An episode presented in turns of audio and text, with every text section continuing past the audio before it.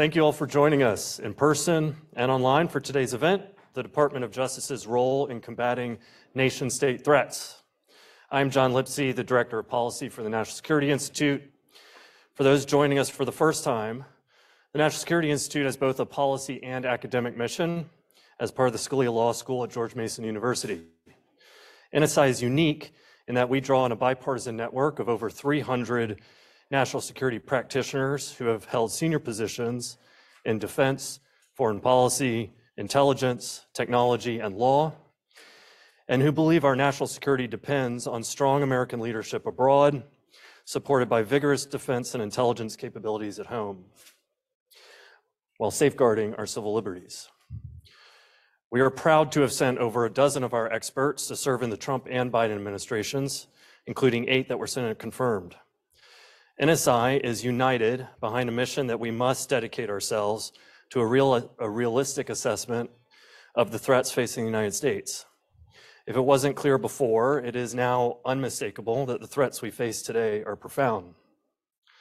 We saw it on unfiltered display over the last week revanchist, repressive authoritarianism consumed by grievances. It recalls the echoes of history, even as it extends its reach and influence through mastering the tools of the 21st century. Americans should continue debate, to debate how to respond. But by remaining unflinching and identifying these threats to our values, to our competitiveness, to our allies, to our economic and national security, we have the opportunity to develop a foundation of common purpose something to build on as we confront the challenges ahead. I'm proud of NSI's experts who have been at the forefront, highlighting these threats and providing concrete, actionable solutions in a form that's tailored for policymakers. From the rise of digital authoritarianism to the risks of Huawei, to the nation state threat to the private sector, to foreign influence in our universities and our elections. And going forward, NSI will remain focused on the intersection of technology and national security, as well as on the threat of advancing global repression. In this spirit of identifying threats as they are, and in the moment of in a moment of confrontation and deep concern for what lies ahead, we're honored to host Assistant Attorney General to the National Security Division of the Department of Justice, Matthew Olsen. We look forward to expanding our understanding of the Department of Justice's approach to nation state threats We'll begin today's event with remarks from AAG Olsen, followed by a fireside chat before answering questions from the audience. For those joining us virtually, please feel free to submit questions using the Q&A function along the way. For those of us in person, please write your questions on a note card, and an NSI staff member will collect them at the end of the remarks. Uh, we ask everyone to please include your name and affiliation with your question. Again, we're thrilled to have Assistant Attorney General Matt Olsen join us today.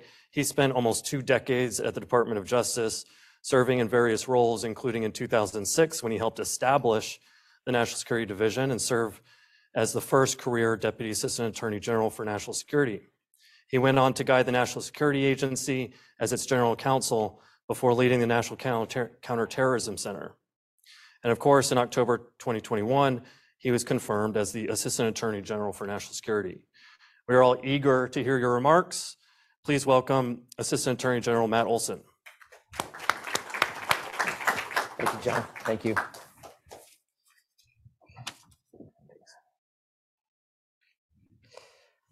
All right. Well, thank you very much, John. Uh, I really appreciate uh, the introduction. Good afternoon, everybody. Um, I appreciate not only the introduction uh, in terms of my background, but also your comments on the state of the world today. With I, I completely share your perspective.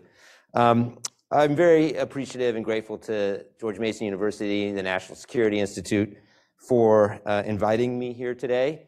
Um, I was prepared to say that I was sad that Jamil Jaffer, uh, the head of the National Security Institute, wasn't going to be here, but I am very pleased to say that he is here with us today um, for you know, many of you who, who may not know, Jamil was in an accident recently, a, a scooter accident, and uh, in Los Angeles. And uh, so, for those of uh, Jamil, your friends, and those who love you, we're really pleased to see that you're doing so well. So thanks uh, again. You look great.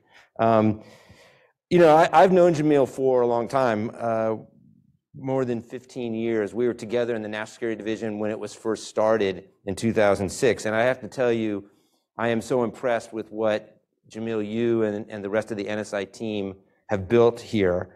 Um, in just a few years, um, you have gained a well-deserved reputation for taking on hard problems and uh, tackling those problems and developing practical solutions. And this is something that's well known now, I think, in the broader national security community that you've done here at NSI. Um, and I believe, knowing Jamil, that what you have here at NSI really reflects uh, Jamil's determination and, and doggedness, uh, as well as his uh, commitment to our country's national security. So let me talk a little bit about, first of all, the National Security Division, uh, where I am privileged to be now. Uh, it was started, uh, as I said, more than 15 years ago, 2006. I was the senior career official responsible for the Department of Justice's intelligence work, really think FISA. Um, this past November, I then returned to the National Security Division as the Assistant Attorney General for National Security. And it's remarkable for me to be back after that much time has passed and to see how NSD has grown over the years and all that it has achieved. And I am incredibly proud to be leading NSD and its very dedicated and, and committed workforce today. As many of you know, Congress created NSD in the wake of the September 11th attacks. The idea was to unify the different parts of the Department of Justice that focused on national security and to prioritize that work, and then to promote cooperation more broadly between the Department of Justice and the intelligence community. Um, in the years since its founding, again and again, the work of the NSD team has proven critical to our national security. In everything we do at the Department of Justice, and I'm going to come back to this theme, our first priority is to adhere to the Constitution and to pursue equal justice under the law. And this mandate is really the North Star of our work. The division has a wide range of responsibilities. These include going after terrorists and spies. Um, that includes in cyberspace. We counter foreign malign influence. We enforce our export controls and sanctions laws. We review foreign in, uh, investment in United States companies. We also handle intelligence work and oversight. Now, that includes FISA, as I mentioned, but it also includes providing advice on national security law and policies. And within each of these areas, NSD is at the forefront of efforts to use our legal authorities and tools to tackle evolving national security threats. When I was first at NSD, looking back with some reflection today, it's interesting, you know, to think back that terrorism was our number one focus. You know, and that stayed true, at least for me, through my time, as John mentioned, when I was at NSA and then as the director of the National Counterterrorism Center from 2011 to 2014.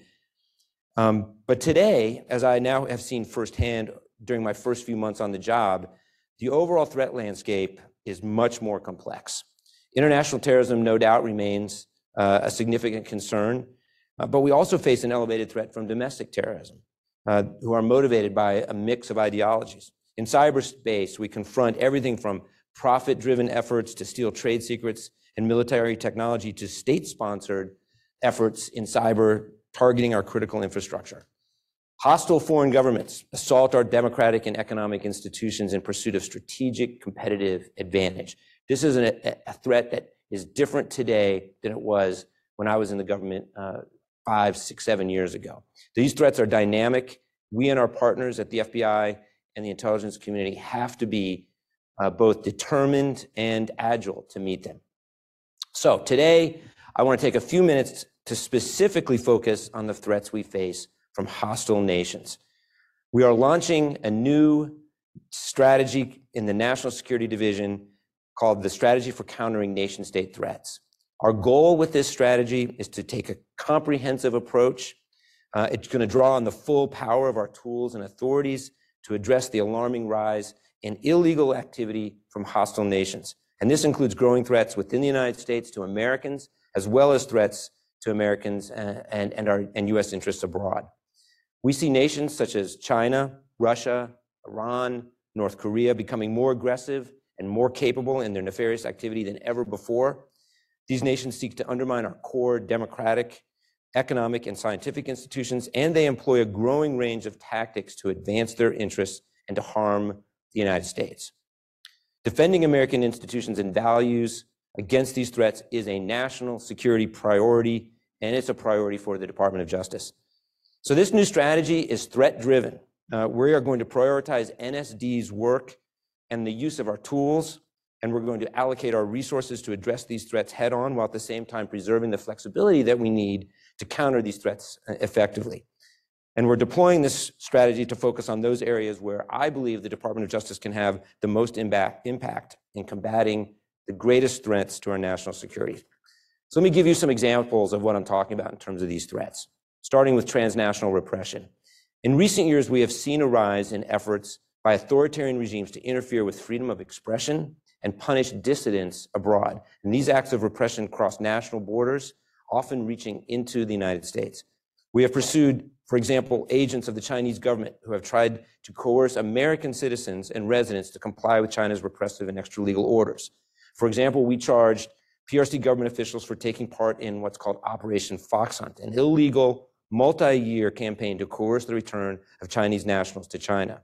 And what we've alleged in the indictment represents a direct affront to the rule of law, human rights, and American sovereignty. Instead of cooperating with the approval and coordination of our government, PRC officials traveled to the United States, directed PRC operatives to violate U.S. law. This scheme included, for example, threatening one victim's daughter over social media, even bringing his elderly father from China to the United States to warn that the victim's family in China could be harmed if the victim did not return. We've charged nine people in relation to Operation Fox Hunt, including for acting as illegal agents of the PRC government and for interstate and international stalking. Then just last month, we charged four senior officials of the government of Belarus. We allege that they conspired to use a false bomb threat to force a plane to divert and to land. The plane was carrying four American citizens, and the purpose of the forced uh, landing of the plane was to arrest a prominent Belarusian dissident. And last summer, we charged four Iranian intelligence agents for conspiring to kidnap a US based journalist and human rights activist who was speaking out against Iran's repressive laws and practices. So, this sort of oppressive behavior is antithetical to our values as Americans. People from all over the world are drawn to the United States to the promise of living in a free and open society, one that adheres to the rule of law. And to ensure that this promise remains a reality, we have to continue to use all of our tools to block authoritarian regimes from engaging in this type of activity. They seek to extend their tactics of repression beyond their borders into the United States. So that's one example. Another, foreign malign influence. We have to defend the integrity of American political discourse by expo- exposing foreign malign influence campaigns. Our laws demand that foreign governments and agents be transparent about their efforts to influence the American public and insist that they represent those parts of our electoral processes that are reserved to Americans alone. I should say, insist that they respect those parts of our electoral processes that are reserved to Americans alone. In recent years, DOJ has exposed and prosecuted covert influence efforts undertaken on behalf of the governments of Russia, China, Malaysia, Pakistan, to name a few. And at the same time, we're strengthening the civil and administrative provisions of the Foreign Agents Registration Act. The failure of, of hostile nation states to respect national boundaries and basic legal norms is even more stark in the cyber realm. We continue to see costly interference with critical infrastructure and public service systems, supply chains, and private businesses. And we also confront campaigns of theft of sensitive information, ransomware attacks, and digital extortion. So, some examples. Last year, the PRC government engaged in a malicious cyber uh, campaign using vulnerabilities in the Microsoft Exchange server. I know this is familiar to many of you. This, this campaign targeted thousands of victims around the world. Russia's SolarWinds attack similarly compromised tens of thousands of networks globally, including those of US, state, federal, uh, local governments. Iranian government actors have interfered with systems of a broad range of victims in critical, critical infrastructure sectors. And then North Korean government actors have robbed cryptocurrency exchanges and central banks alike, stealing hundreds of millions of dollars and evading international sanctions designed to limit their weapon systems, uh, limit their weapons programs. Our role at DOJ is to seek to identify and disrupt cyber threats to national security and hold these malicious actors accountable. Finally, of course, we remain vigilant against core national security threats like traditional espionage activities and efforts to evade export control and sanction laws. It's essential that we thwart attempts to unlawfully obtain classified information relating to our national defense, weapons systems, and sensitive technologies and research. We have to continue to hold rogue actors accountable for malign activities and work with like-minded partners around the world to deter and impose consequences on those who flout the rule of law. So, as you can see uh, from these examples, we at the Justice Department confront uh, threats from a variety of nation-state actors. Our, our new strategy reflects this reality. There is no one threat that is unique to a single adversary. But at the same time, it's also clear to me that the government of China stands apart. So I want to address how the department's approach to Chinese government activity fits within our overall more broad strategy. As the FBI director publicly noted a few weeks ago, the threats from the PRC government are more brazen and more damaging than ever before. He is absolutely right. The PRC government threatens our security through its concerted use of espionage, theft of trade secrets, malicious cyber activity, transnational repression, and other tactics to advance its interests against ours. To be clear, when I talk about this threat, we are focused on the actions of the PRC government, the Chinese Communist Party, and their agents, not the Chinese people or those of Chinese descent. And as we talk about the threats that the PRC government poses to the United States, it is critical that we never lose sight of that fundamental distinction. We must always be vigilant to ensure that no one is treated differently based on race, ethnicity, familial ties, or national origin, and this is a foundational commitment of the Department of Justice. Let me give you a few examples with that distinction in mind of what the PRC government is doing. First, it has targeted U.S. citizens with connections to the intelligence community in order to obtain valuable government and military secrets. In recent years, we have prosecuted four espionage cases involving the PRC that reflect a concerted effort to steal our most sensitive information.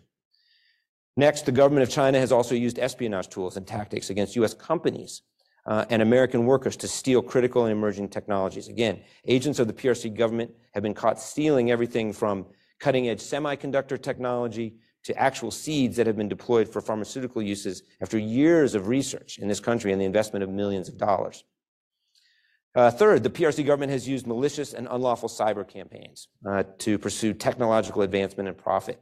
The PRC government reaps the benefits of these criminal activities while the victims, including governments, businesses, and critical infrastructure operators, lose billions of dollars in intellectual property, proprietary information, ransom payments, and mitigation efforts. And then finally, as I've mentioned, the government of China has gone to great lengths to silence dissent. It has intimidated journalists, employed a variety of means to attempt to censor and punish U.S. citizens, residents, and companies for exercising their rights to free expression. I mentioned earlier Operation Foxhunt, which is just one example. So, it's against this backdrop uh, that the department announced the China Initiative in 2018. And the idea behind the China Initiative was to develop a coherent approach to the challenges posed by the PRC. And the initiative effectively focused attention on the multifaceted threat from the government of China. But this initiative has also engendered growing concerns that we have to take seriously. So I want to take the opportunity today to discuss our approach to nation state threats overall and to also address the China initiative directly. We have heard concerns from the civil rights community that the China initiative has fueled a narrative of intolerance and bias. To many, that narrative suggests that the Justice Department treats people from China or of Chinese descent differently. The rise in anti Asian hate crime and hate incidents only serves to heighten these concerns. And the department is keenly aware of this threat and is enhancing its efforts to combat, combat acts of hate. These efforts are reflected in the Attorney General's memorandum last year following the enactment of the COVID 19 Hate Crimes Act. There are also increasing concerns from the academic and scientific community about the department's pursuit of certain research grant fraud cases. And I'm going to talk about those specifically. We have heard that those prosecutions and the public narrative around those cases can lead to a chilling atmosphere for scientists and scholars that damages the scientific enterprise in the United States. Safeguarding the integrity and transparency of research institutions is a matter of national security. But so is ensuring that we continue to attract the very best and the very brightest researchers and scholars to our country from around the world. And that we continue to honor the tradition in this country of academic openness and collaboration. So, in light of all of these concerns, when I began a review back in, in, in November when I first took office. It was to hear from folks about these concerns. The, the purpose of this review that we started in November of last year was forward-looking. The key question was whether this framework was still the best way to address the strategic needs and priorities of the Justice Department. And while I remain focused on the evolving significant threat that China poses, I have concluded that this initiative is not the right approach, and instead, the current threat landscape demands a broader approach. So I want to emphasize my belief that the department's actions over the past few years have been driven by genuine national security concerns. But by grouping cases under the China Initiative rubric, we helped give rise to a harmful perception that the Department of Justice applies a lower standard uh, to its investigation and prosecution of criminal conduct related to that country, or that we in some way view people with racial, ethnic, or familial ties to China differently. I began my career at the Justice Department in the Civil Rights Division. I know that the department is committed to protecting the civil rights of everyone in our country. But this erosion of trust in the department can impair our national security. It alienates us from the people we serve, including the very communities the PRC often targets as victims. Our reputation around the world for being a country dedicated to civil rights and to the rule of law is one of our greatest strengths. So as part of this review, I've paid particular attention, as I mentioned, to cases involving academic integrity and research security. When it comes to these cases going forward, the National Security Division will take an active supervisory role in these investigations and prosecutions. In evaluating these cases, NSD will work with the FBI and other investigative agencies to assess the evidence of intent and materiality present in those cases, as well as any nexus to national or economic security. These considerations will guide our decisions, including whether criminal prosecution is warranted or whether civil or administrative remedies are more appropriate. In addition, recently the White House Office of Science and Technology released new guidance to federal funding agencies that include procedures to correct inaccurate or incomplete prior disclosures about connections. These agencies have prior, primary responsibility for research integrity and security, where individuals voluntarily correct prior material omissions and resolve related administrative inquiries. This will counsel against a criminal prosecution in accordance with longstanding Department of Justice principles of prosecutorial discretion. So make no mistake, we will be relentless in defending our country from China. The department will continue to prioritize and aggressively counter the actions of the PRC government that harm our people and our institutions. But our review convinced us that a new approach is needed to tackle the most severe threats from a range of hostile nation state actors. So, going forward, the National Security Division will pursue this work guided by our strategy for countering nation state threats. Our recent experience confronting the very threats posed by the Chinese government has shown that a multifaceted challenge demands an integrated and multifaceted response. We need to expand our approach to these threats by recognizing that the capabilities of each hostile nation and the full spectrum of activity each country undertakes to achieve its goals. And we must align our capabilities, our tools, and our resources with those across the federal government to meet and counter these threats.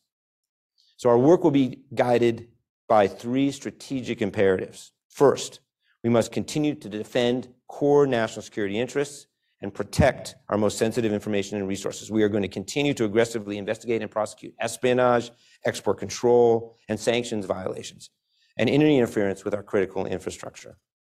Second, we're going to protect our economic security and prosperity, including key technologies, private information about Americans, supply chains, and industry.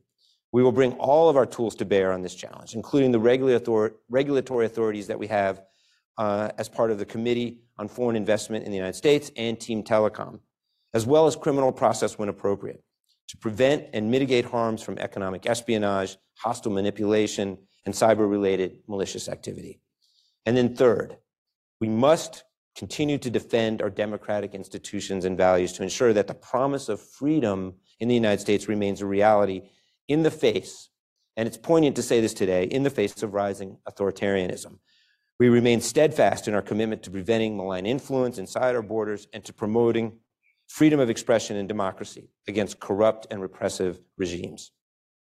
As we move forward, the department remains committed to confronting any nation, any nation that threatens U.S. national security, economic security, or our democratic institutions and freedoms. So we will use all of these legal tools in our arsenal, our arsenal to combat these threats.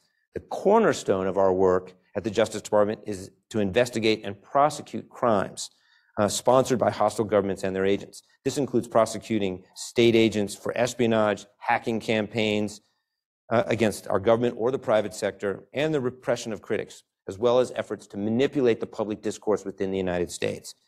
But in, in addition to our criminal enforcement work, we will also use our civil and administrative tools to mitigate threats from foreign investment activity and foreign interests that seek to secretly influence public opinion in the United States. We will also support broader whole of government efforts, which include, of course, diplomatic engagement, the use of economic tools, resilience building in communities within the United States and abroad to address these threats. And we will reach out along with our partners in the federal government to build trust with affected communities, to understand their public safety needs, and to ensure they feel comfortable reporting crimes. Finally, we will continue to engage with democratic allies to share information and to discuss how together we can make our partner countries more secure. Again, together we will develop strategies for effectively responding to these grave threats to the law and to our economic integrity. So, in conclusion, uh, the United States is a beacon for people all over the world who seek to live in an open and democratic society. And it's our duty to protect the United States from the myriad threats we face while staying true to the Constitution and to the values of the Justice Department. I know that this commitment, this commitment to securing equal justice while defending our national security, is one that's shared by everyone in the National Security Division and across the Department of Justice. So, with that, uh, again, my thanks to, to John and Jamil and to NSI uh, and to you all for being here and, and listening uh, to me this afternoon. And I'd be happy to take some questions. Thanks. All right, John, questions? So, um, folks, uh, just a reminder for the audience to please um, uh, get your uh, question cards and questions from online to the NSI team, and uh, we will get to those uh, shortly after a short chat uh, uh, that I'm going to lead here with Matt. Um, so let's start with the China Initiative. Um, we're uh, here hosted um, at an academic institution, a university, George Mason University. You know, at NSI, Jamil and we uh, make it a point not to be overly concerned or overly impressed with what we call sort of boxology solutions, where right. you know boxes on the org chart are moved around and things are uh, appear to be prioritized or, or not. Um, so, you know, um, I appreciate your remarks. We want to do both, right? We want to um, ensure that uh, uh we have um, integrity in our in our uh, federal funding. Uh, programs and at our research institutions. Um, uh, we also want to uh, maintain sort of the benefits of having open, you know, these open cultures um, that attract, become a pull of gravity to the United States for the best and brightest around the world. So, um, but let's talk about the threat from the CCP. You, outlined an array of activity. It's multi, multifaceted. The director of the FBI um, you know, uh, just recently, again, uh, reiterated that, uh, you know, I'll quote him, there's just no country that presents a broader threat to our ideas, our innovation, and our economic security than China. He's opening two counterintelligence cases a day. Um, you know, estimates range to upwards of $600 billion in theft of intellectual property um, from the United States. Um, the list goes on. Um, as you did your review of the China initiative, um, understanding that you know one of the outcomes is to to tailor uh, criminal prosecutions uh, to a degree. What did you learn about uh, the scale and nature of the threat that's unique and particular and, and, most challenging about with China? Yeah, I mean, I think that's certainly, as I started this review, the first place I went was to the FBI to talk to our partners there, and particularly in uh, the counterintelligence division, but across the FBI and to the intelligence community, to try to understand better the threat that we face. And, uh, you know, that's one of the lessons I learned from being at the National Counterterrorism Center for three years as the director, is that everything we do has to be driven by the threat, and that's the starting point for any strategy, any approach. Um, I have been, uh, you know, I have been struck, as I as I said in my remarks, by the level of threat we face from a range of nation-states, but that certainly does include China. And I know that exactly that the...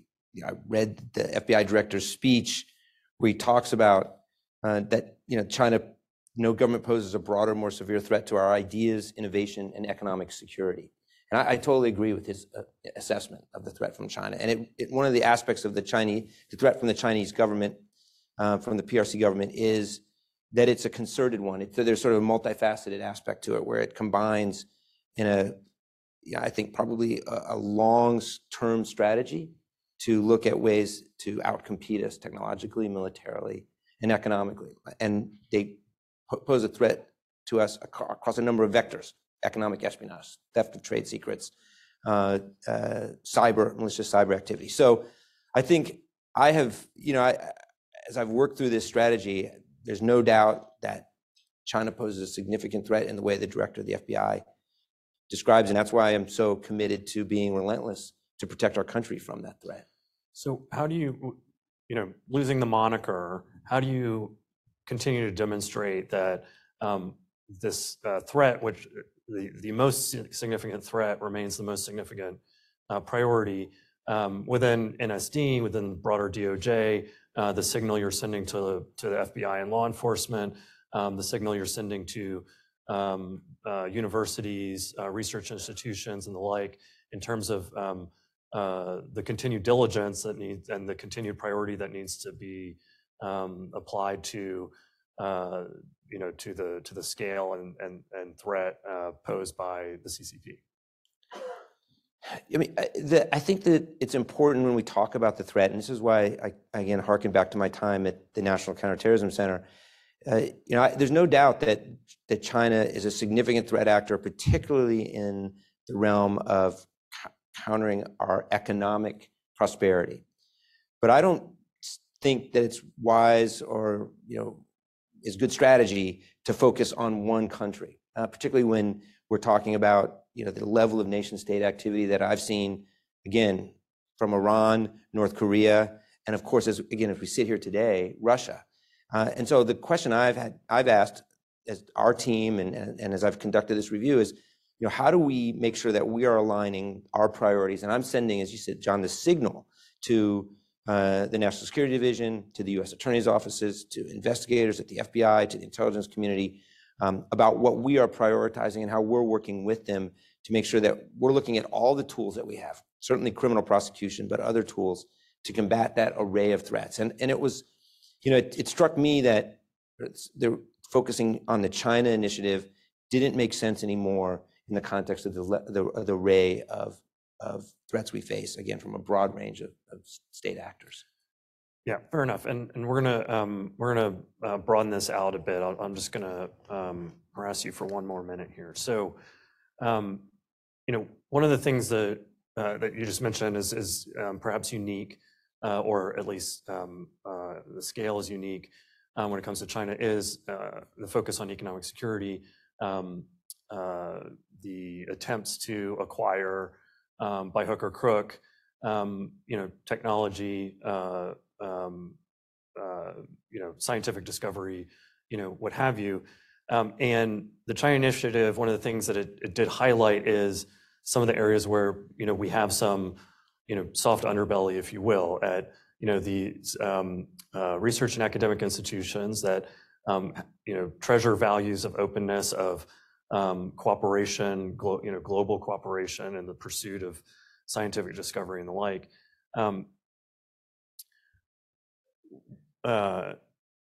You know, we saw from the White House recently guidance about how we might, you know, sort of improve disclosure around conflicts of interest and conflicts of commitment and the like. Um, but we haven't, it seems, yet gotten to the point where we have started to rethink um, uh, or to at least review whether we should be rethinking. Um, uh, do we need to put in place new guardrails to any extent on some of the research, uh, uh, some of the research that we are funding uh, currently in a much more open way? Um, you know, a, recent um, bipartisan report from the Senate um, after an investigation uh, recommended that we should be reconsidering these things. Is, that something that, you're thinking about, that the administration is, considering? Are there certain guardrails we should consider around talent programs or, other matters? So, I mean, let me, the way I think about that question is it's, there's no doubt that what the Chinese government has done is to exploit our openness. Um, you know, one of our greatest strengths is our open democratic system, but it also presents opportunities for a nefarious actor like the PRC to try to exploit that for their own benefit. And certainly sitting here at George Mason University, uh, this university, like every university, like all of the funding agencies, like NASA and the National Science Foundation, that you all are entitled to know when you um, sponsor research or fund research, that you're doing so in a way that's free of conflicts of interest. And I am not taking that tool off the table. Um, when we find cases uh, where uh, somebody is fraudulently, you know, covertly uh, uh has a conflict of interest, um, that's a, and, and we can show that, and we have evidence of intent and materiality, um, and and when we look at any connection to national security or economic security, we're going to continue to bring those cases. I, I am, though, concerned, and we have had cases that have not turned out well for the Justice Department. And I am aware that some of those cases and some of the work in this area has engendered uh, the perception that we have a different uh, standard, a lower standard for people who are uh, ethnically Chinese or have some connection to China. And that is you know, absolutely unacceptable. And I, we need to address that because it undermines our efforts. It's wrong, and we need to take steps to address that as well. So, um, what I think we need to do is bring those cases that are strong uh, in this in this in this context. Also, though, look for other uh, avenues to address uh, wrongdoing or or to establish accountability through civil and administrative penalties.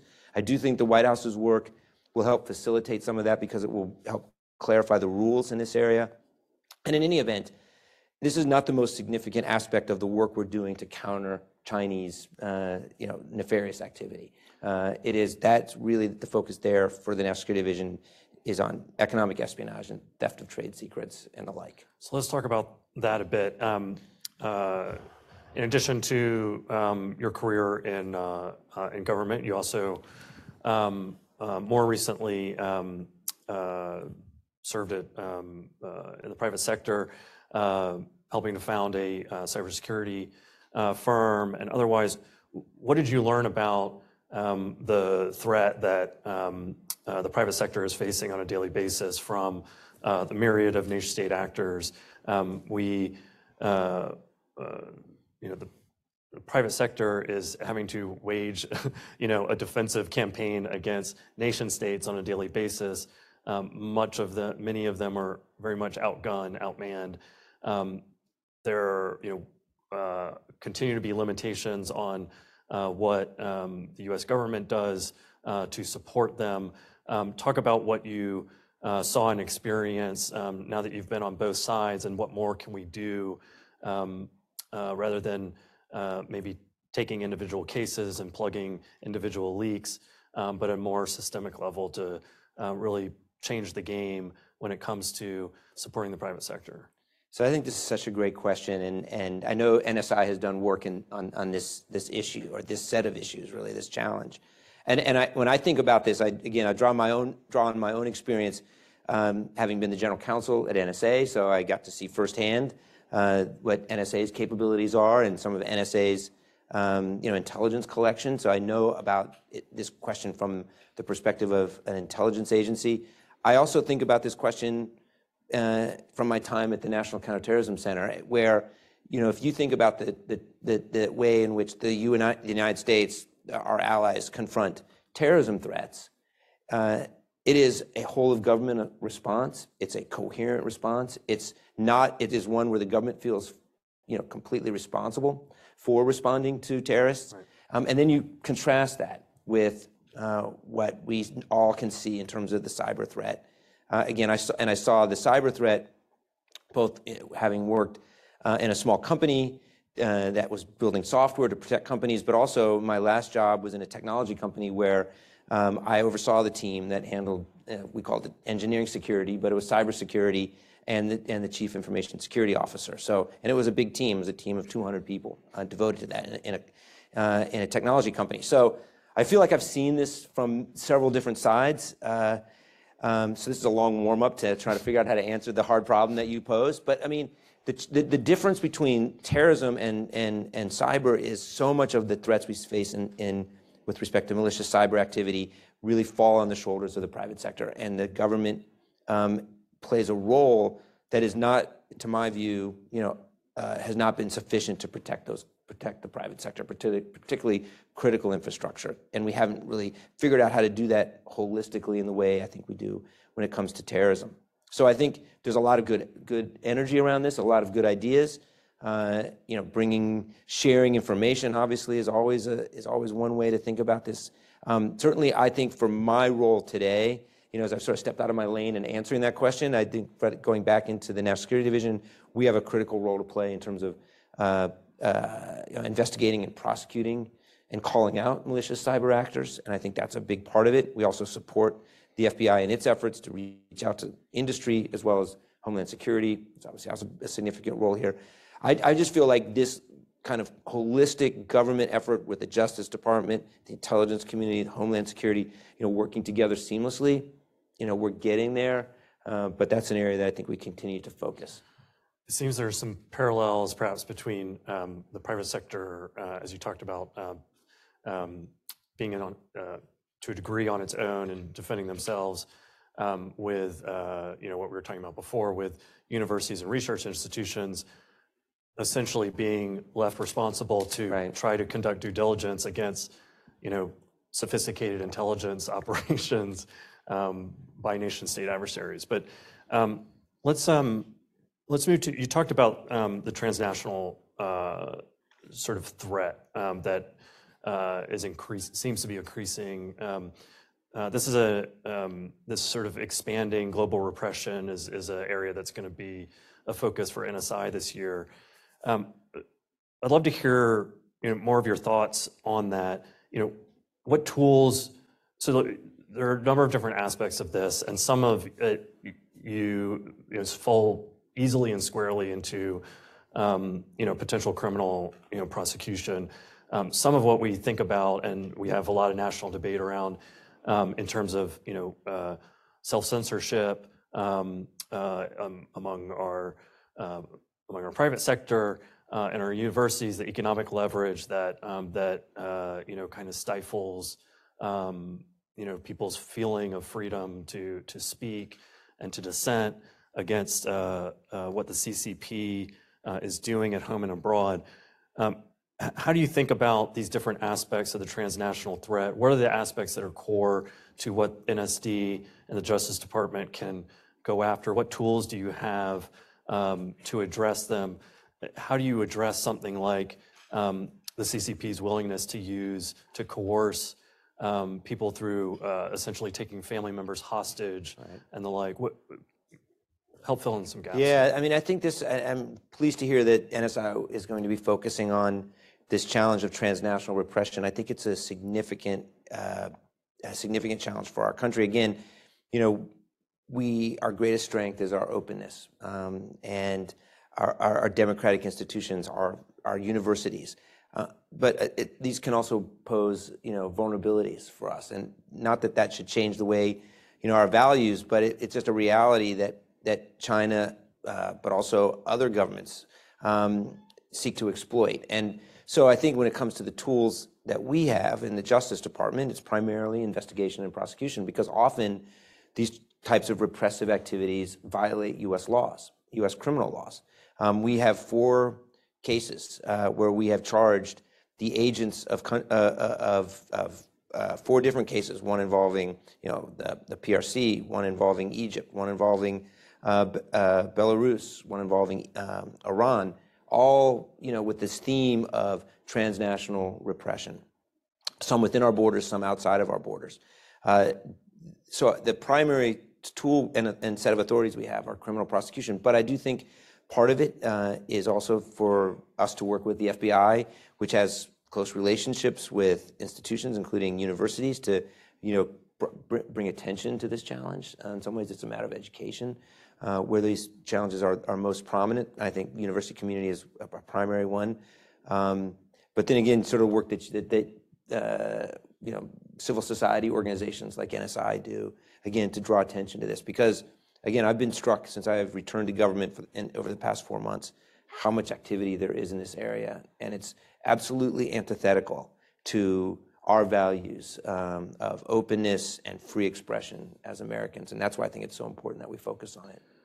So I'm going to try to squeeze in two more, and then uh, we'll go to the audience questions. Um, uh, in terms of, you know,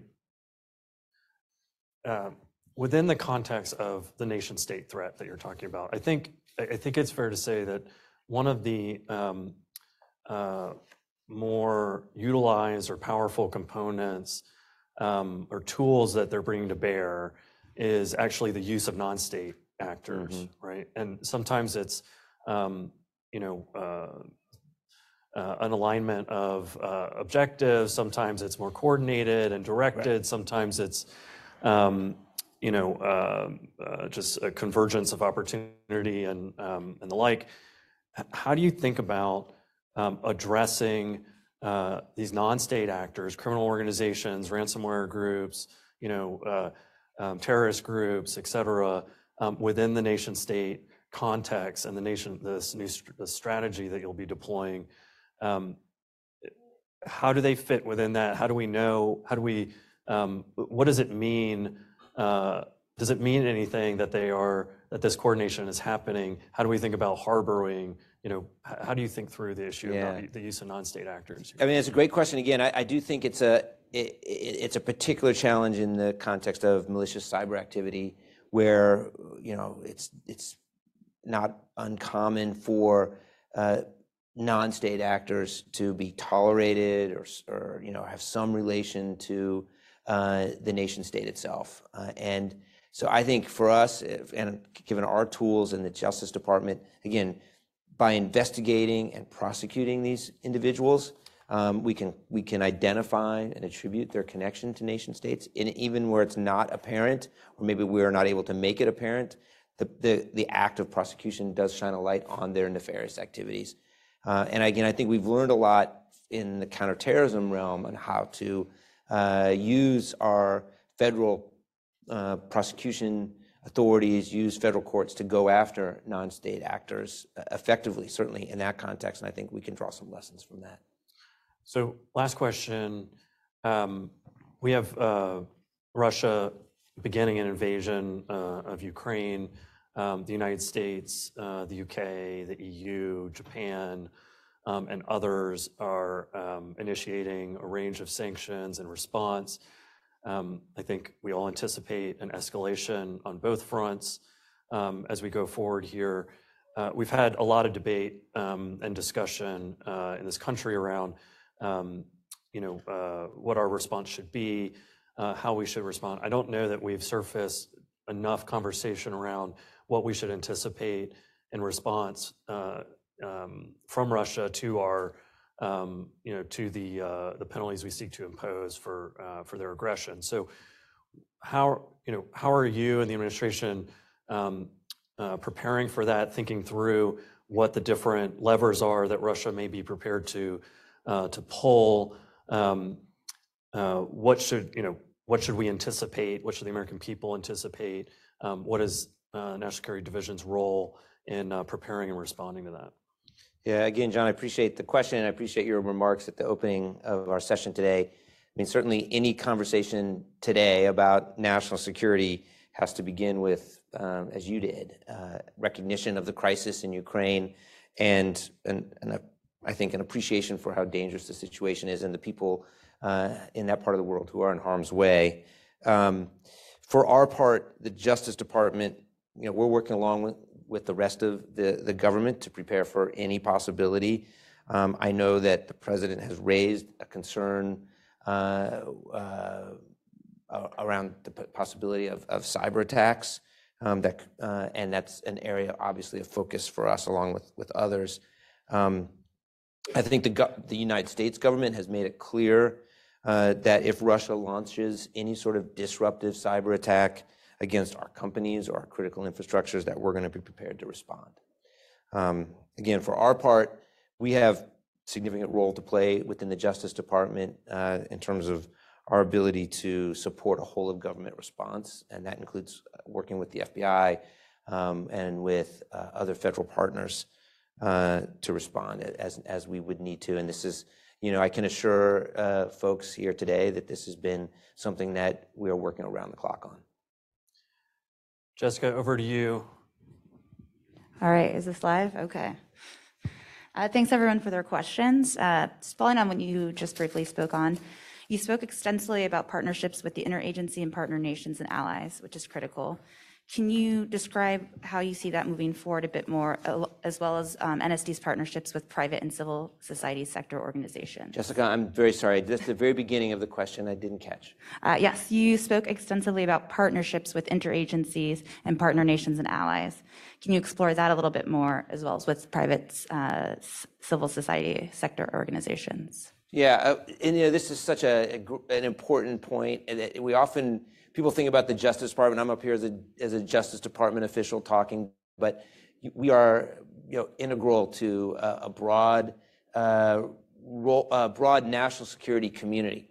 Um, you know, just a very concrete example is the participation of the Justice Department in the National Security Council decision-making process, uh, which is basically happening, you know, constantly, particularly in the context of the crisis in Ukraine, but on a range of issues, on a range of issues. And so, uh, and again, I think my experience in the counterterrorism uh, context really showed me the power of those relationships. I used to say, if any folks in the American public could see uh, decision-making within the National Security Council and by the national security community, you'd be very proud to see how one expertise, how much expertise there is, how apolitical it is.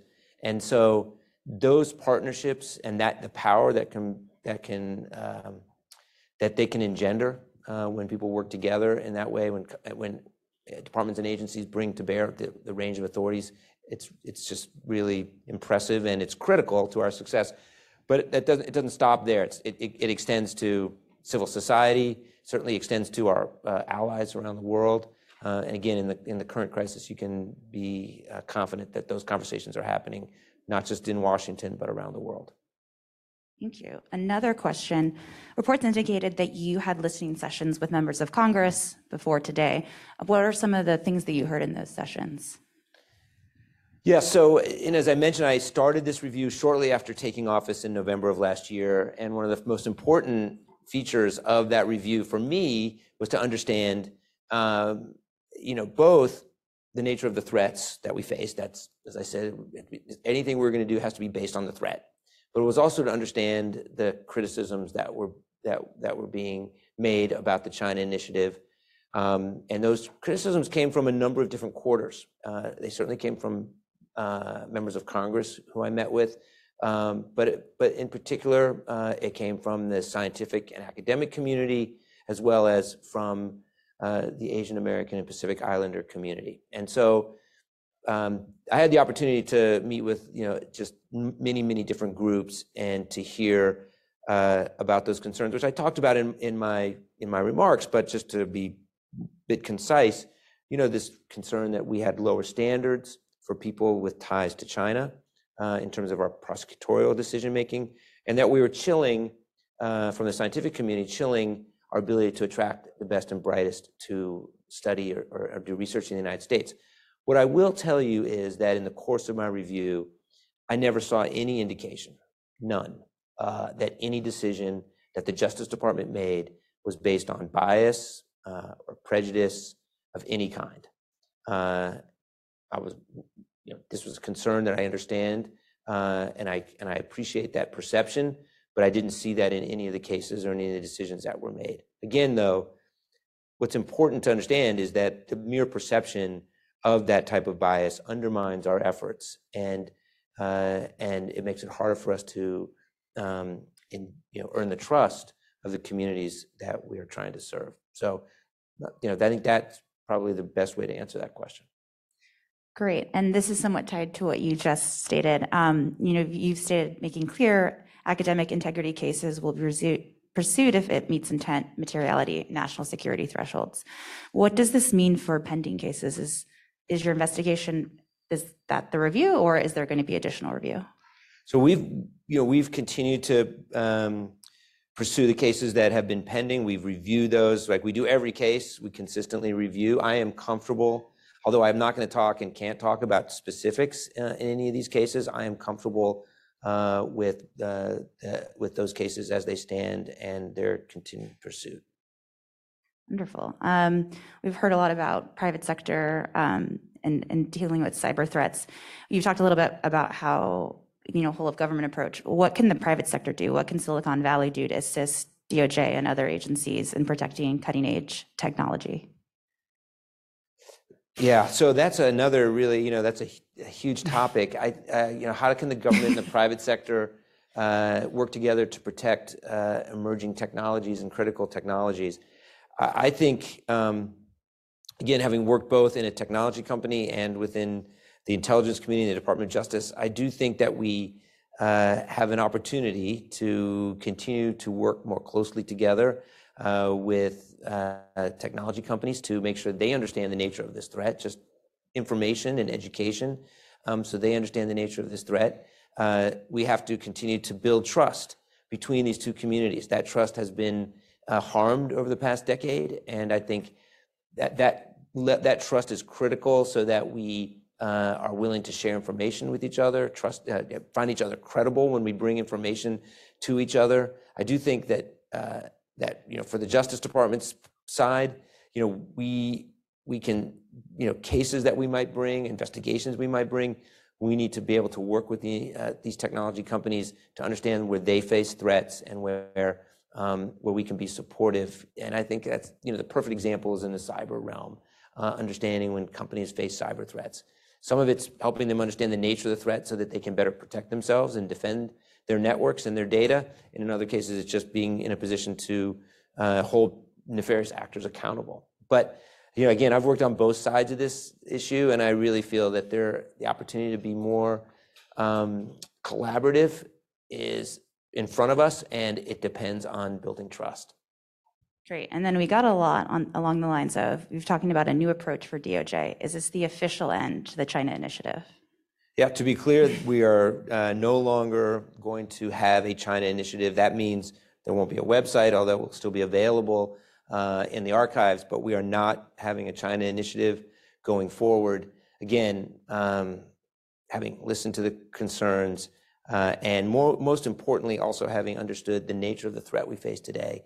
I think a better strategy, a more appropriate, more effective strategy is to is to look at all of the threats we face from nation state actors and to build our strategy and to send the, the demand signal to our partners, to the U.S. Attorney's offices, to the FBI, to focus on all of these threats uh, from hostile nation states as a, uh, across the board, and to learn and to focus on how we can use the tools and authorities that we have at the Justice Department to combat these threats. Great. One last one. Can you talk a little bit more about the evolution of DOJ's approach to naming and shaming of foreign government affiliated or sponsored cyber actors and what you're seeing, if anything, in terms of reciprocation or retaliation? So we bring cases when we find violations of the criminal law that we can prove. Um, in some cases, uh, you know, we ultimately charge defendants we hope that we will be able to bring them to the United States and into an open court uh, in our country and prosecute those and bring our charges forward in that context. Where we don't, where the, the indictment speaks for itself and, and we speak through our charging documents, um, that can have an impact as well. Um, so I, I think we need to continue to, again, do what we do best at the Justice Department, and that is to follow the facts, apply the law, uh, and, and, and, and, and bring evidence to bear where we have violations of the criminal law. And in some cases, that means we'll have people in courtrooms in the United States. In other cases, that may be uh, not happening in the near term, but we have, uh, we have long memories at the Justice Department and the FBI, and we'll continue to pursue the people we charge to bring them to justice. I hope you'll give me, forgive me some quick marketing. So um, thanks to everyone for joining us. Uh, Please be sure to follow us on LinkedIn and Twitter at Mason NatSec.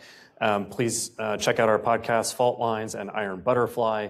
And uh, please tune into uh, some upcoming uh, events we have. The first with Anja Manuel, moderated by Nick Schifrin on March 22nd, that explores China's push to become the next technology leader. And then our next NatSec Nightcap event uh, with Secretary Mike Pompeo on May 26th. Uh, Thank you for joining us, for being Thank here. you. Have a great evening, everyone. Thanks, everybody. Thank you very much.